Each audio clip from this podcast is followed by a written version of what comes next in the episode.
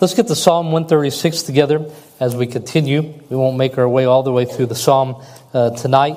Lord willing, we'll continue on a Sunday night. Glad to see all of you here. Not all of you traveled all the way from South Africa or India, but you might have traveled on Highway 400, and that's a trip in and of itself. But you, uh, you went out of your way to be here tonight, and I'm grateful for it. I look forward to seeing you all day long, um, just waiting for the evening service, gathering God's Word, encouragement that we have. We also have Clark Call here with us tonight. He didn't get mentioned, so I'll make mention of him, all right? And uh, it's too big. I'm afraid to disrespect him, all right?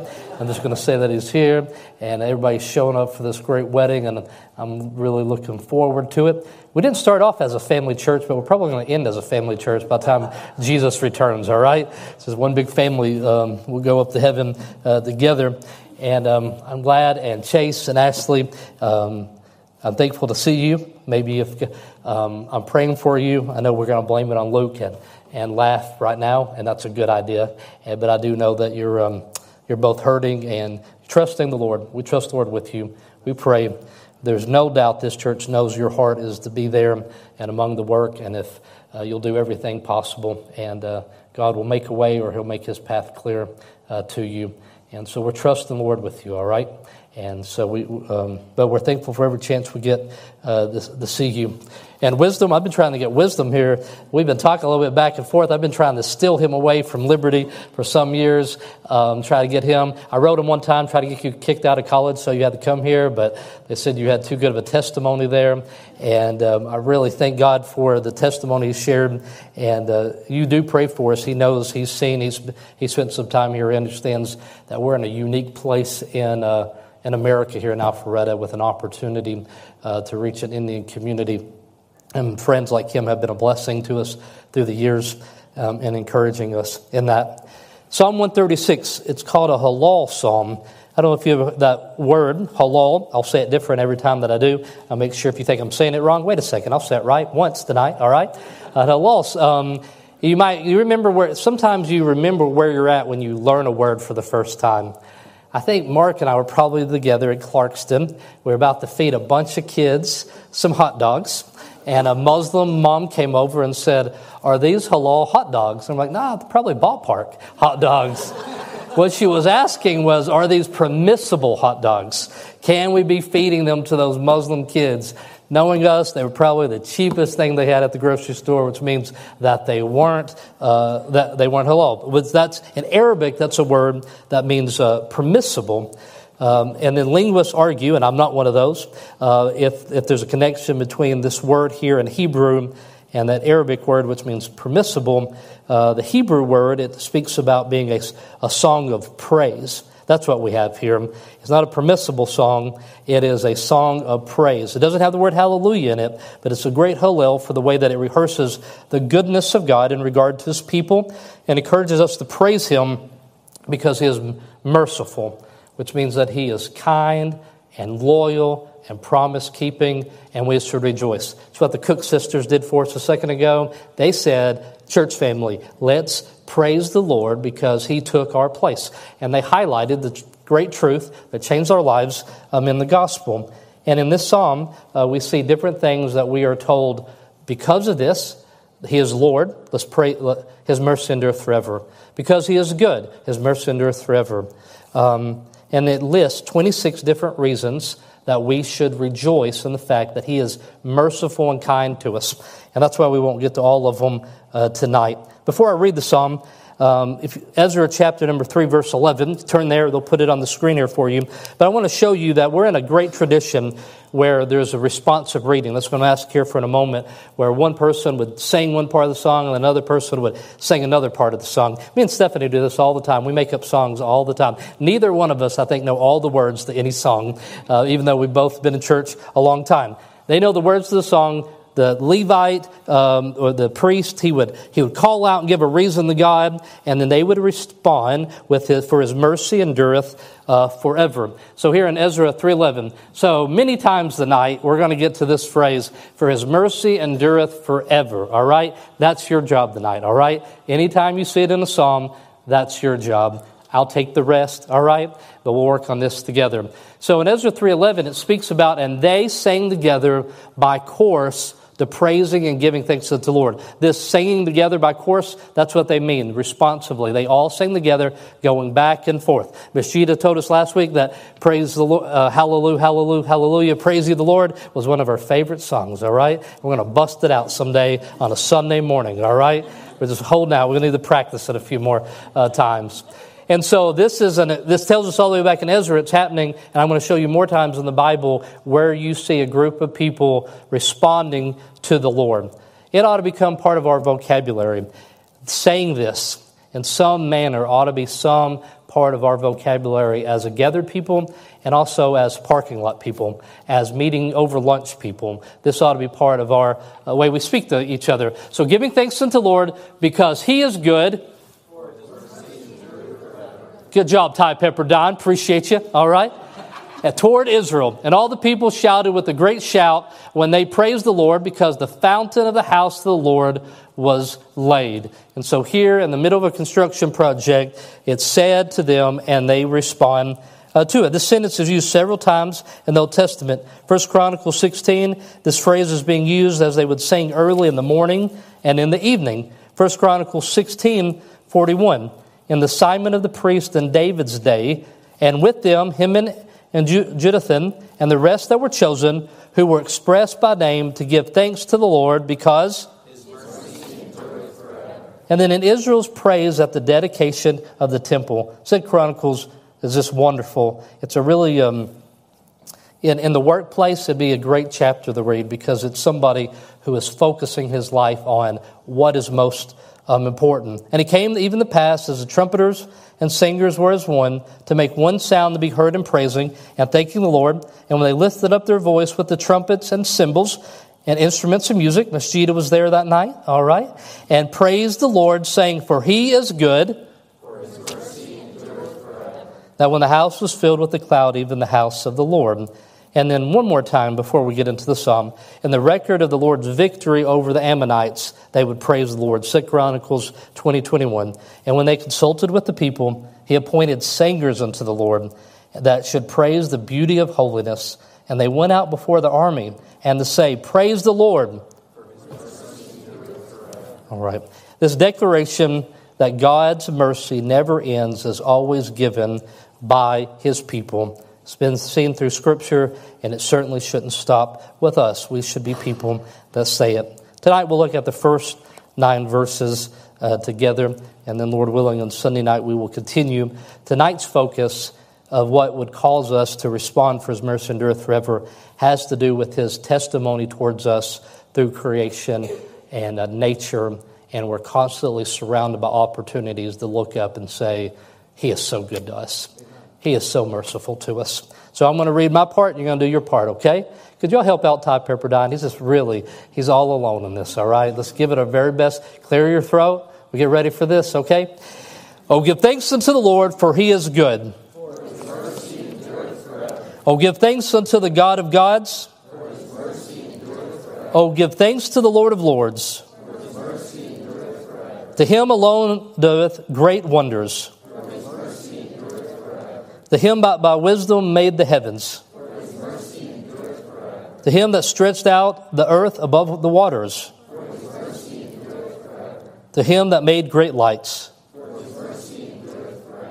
The sun to rule by day. The moon and stars to rule by night.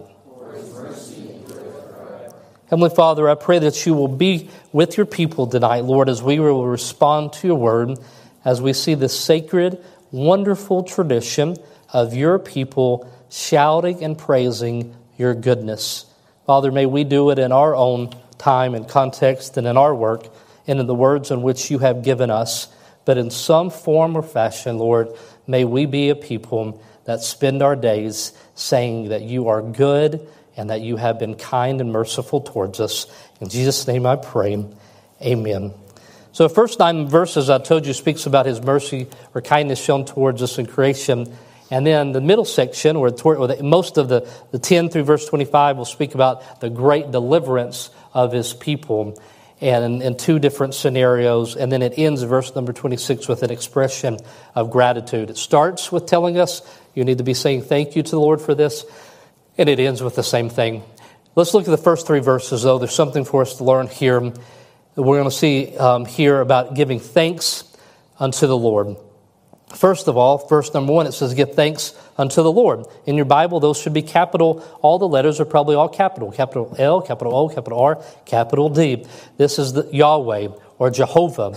This is our Creator God. And then give thanks unto the God of gods, Elohim, the one of power and of strength. The Lord, and then lastly, verse 3, and give thanks to the Lord of lords, Adonai, the title that he is the sovereign one.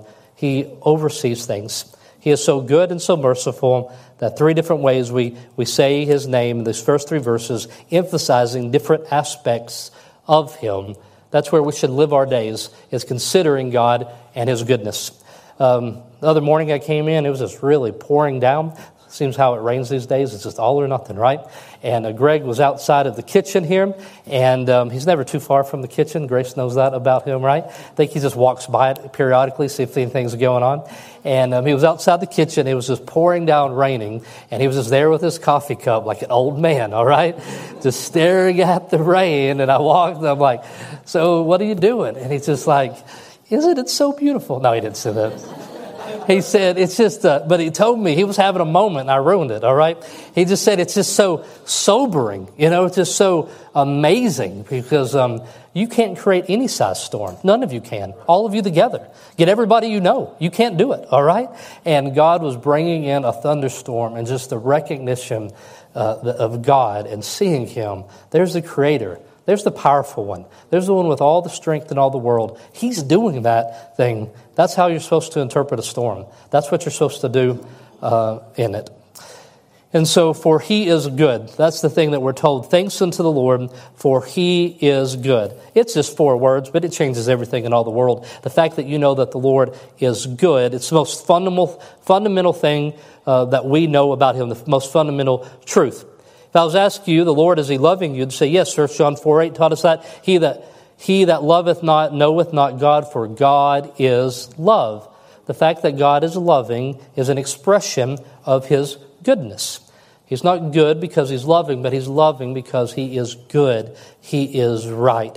Charles Spurgeon says it like this He is good uh, beyond all others. Indeed, He alone is good in the highest sense. He is the source of good, the good of all good, the sustainer of good, the perfecter of good, and the rewarder of good. For this He deserves the constant gratitude of His people. Our God is good, and there's no shadow or variable about it. Every time you will ever find Him, He is good. Never going to find him on a bad day. You're never going to find a circumstance in which he wasn't prepared for him. He is always good. And we are blessed to have an understanding of good because we were made in the image of God, according to Genesis chapter number one. We were made in his image. Even though we're fallen and our knowledge of good has been corrupted, and because of this, uh, we um, live in a world that is now fallen, but we can recognize goodness. And so, even those people who question God's goodness, they do so according to some standard of what good and evil are. Because without Him, you would have no, you would have no understanding of it. So, the very existence, that standard connects them to something that's beyond themselves, back to a Creator who made them in His image. God is bad. What is good? What is bad? Who determines that? There's in it's, it's, it's not an argument, but you can see why everybody would argue, and we'll see this more in Titus, where it says that he is the servant of the Lord, acknowledging the truth, is that if you accept that there's truth, then you accept that God is the one who determines right and wrong. And you can see why people fight that so very much. But God gave us the ability to know that He is good. And is, then, so we move on from there. He is the Lord, God of gods, Lord of lords. Um, he is good, and then his mercy endureth forever. And that's the refrain that we could say many times. I usually think in these terms. I don't know what's taught to me as a little kid. Uh, grace is um, getting better than you deserve, or God's riches at Christ's expense. I think that's the acrostic uh, that is given there. And so that's the definition of grace. But then mercy, I was always taught, is not getting what you deserve. So grace is getting better than you deserve, and mercy is not getting what you deserve. And there's certainly uh, that is found to be in that word. I've shared with you before how I always thought it was always so intense when people in prayer requests would say, Pray for traveling mercy. We deserve to die, but pray that we don't. I'm like, wow, that's, a, that's really intense, all right? That's the only way I could process this idea of mercy. Pray for us as we deserve something, pray that we don't get it, all right? I'm like, can we pray for traveling grace? It just sounds, you know, it's a little less intense, you know? Like, there, there'll be snacks if you pray for traveling grace, traveling mercy. You just get there without dying, you know? So that's what I'm asking that we all use from here on out, all right? We are the church that prays for traveling grace as we go through life. But this word, and you've heard me use the word mercy when I've been describing mercy, because I'll say because of his mercy and kindness, because what I'm trying to do is I'm trying to bring in our current understanding of the word mercy, which is good, and I also want to make sure it isn't left just there and add to it. Loyalty and love and a commitment that he has to it. It's just the most wonderful thing in all the world. Um, Chris Fees now has a daughter named Hesed, and her that's her name, which is uh, this word for mercy. And it's a covenant love. It's a, a loyal love. It is a kindness that God is showing us. So that's what we're talking about. We're saying that creation is showing us God's kindness to us. And I'm not just talking about when the softball team gets rained out, Brian. That's God's kindness to your knees, isn't it? All right? We're talking about in other ways that God's kindness is shown to us uh, through nature. And we will, we will look at this. Oh, I forgot to bring it. Um, it's on my desk, all right? It's a little red book, and Ben and Kristen brought it back to me from the same conference, all right?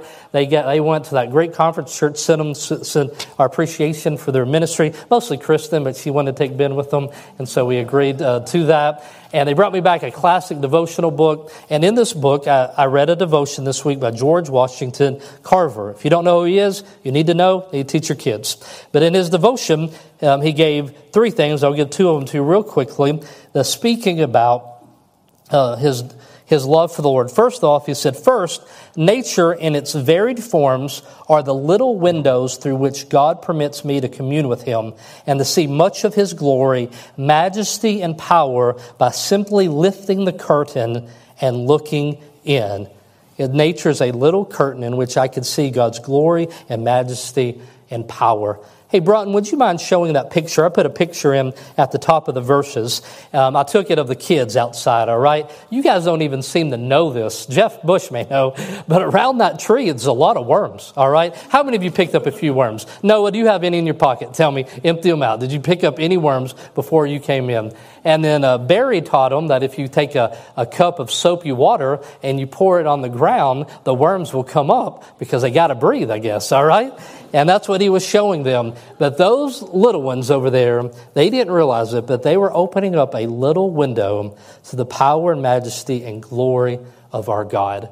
They were just seeing the most incredible thing in all of the world, which is God's creation, something that man can't make, something man can't do. It's our job as parents to let kids eat dirt and play with worms, but it's also our job to tell them do you see that this is a window to recognize there is an all powerful God that has made this?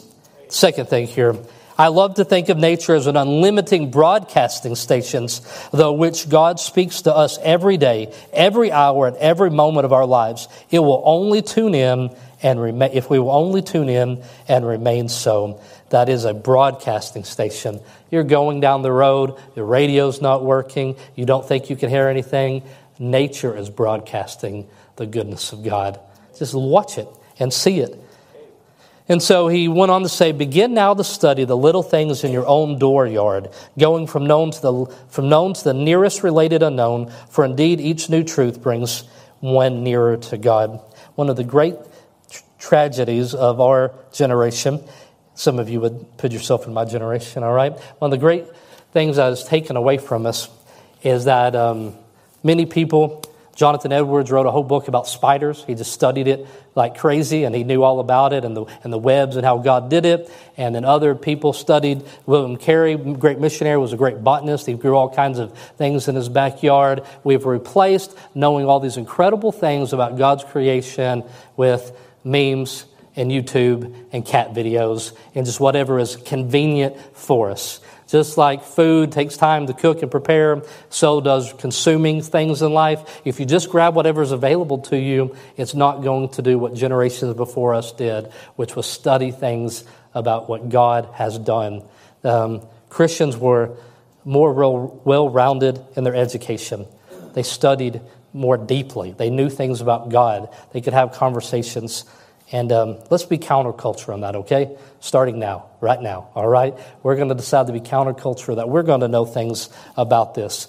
That our kids would never think, oh, biology and science, that's boring. My, my mom and dad never liked that. They might know that we weren't good at it. You can be honest, okay? But they should never think that we'd find anything about those things that pertain to God as boring uh, to us. Creation alone leaves us wondering, but in light of the gospel, it leaves us worshiping our Creator. We speak about creation. We always get to this side. We get back to Romans 1.19, which says, That which may be known of God is manifest in them, and it's in the invisible things of creation of the world that are being clearly seen. And since God is a spirit, John 4.24, all his qualities are invisible to physical eyes and can be understood by the human mind only as they're reflected or seen in God's creative work. So, this God, our Creator, who made creation of the world, these has invisible qualities that are true about Him, but they're seen through the visible things. And so, the witness to God in nature is so clear and constant that ignoring it leaves you without any defense. That you cannot say that you don't believe there's, you are without excuse, the Bible would say, because of the testimony in front of you. And I, I typically use that um, in, a, in a negative manner. It would say that unbelievers should be able to look at creation and be without excuse that there is a God. Well, let's not stop there. Believing people should not be able to look at creation and not pause and say, His mercy endureth forever.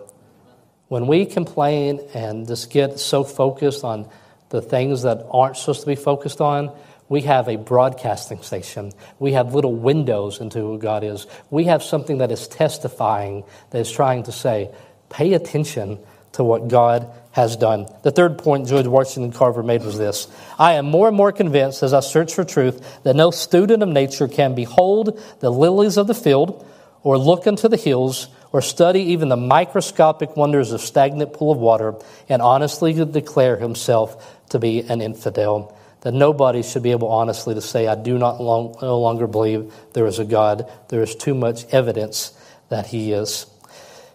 All right. Pastor Bo, you know how you said this is a one of two part series? Could you make this a one and three part series? All right. I see we're not getting done tonight. Let's look at verse number five here. To him by, that by wisdom made the heavens, for his mercy endureth forever. I want to look at this uh, with our remaining time here. This, this thought, the wisdom of heaven. The context flows from the Psalms demonstrates that the psalmist, the Holy Spirit, believe that Genesis 1 really happened, just like the other events. It lists Genesis 1 happening just like it does the Exodus. It, would, it wouldn't make sense to, to treat something that one is, a, is poetry and genre and it's not literal and put it right beside something that was historical and literal. But the psalmist treats Genesis 1 as a historical event and he speaks about the wisdom of heaven the, uh, a book called The Orbs of Heaven, which I've never read, but Charles Spurgeon quotes quite often. He says this There are no iron tracks with bar and bolts that hold the planets in their orbits. Freely in space they move, every changing, but never changed, poised and balancing, swaying and swayed,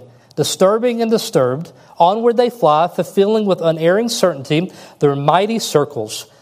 The entire system forms one grand, complicated piece of celestial machinery, circle within circle, wheel within wheel, cycle within cycle. I don't speak like this, all right? I might grow a beard like Charles Spurgeon, but I can't talk like him, all right? I don't speak like that, but my kids should have, my kids and those that I'm around should hear us trying to communicate the wonder of the universe. It's just amazing, isn't it?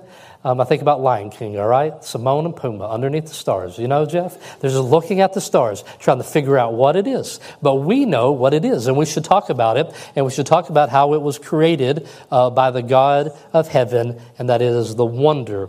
It is, a, it is amazing uh, to see.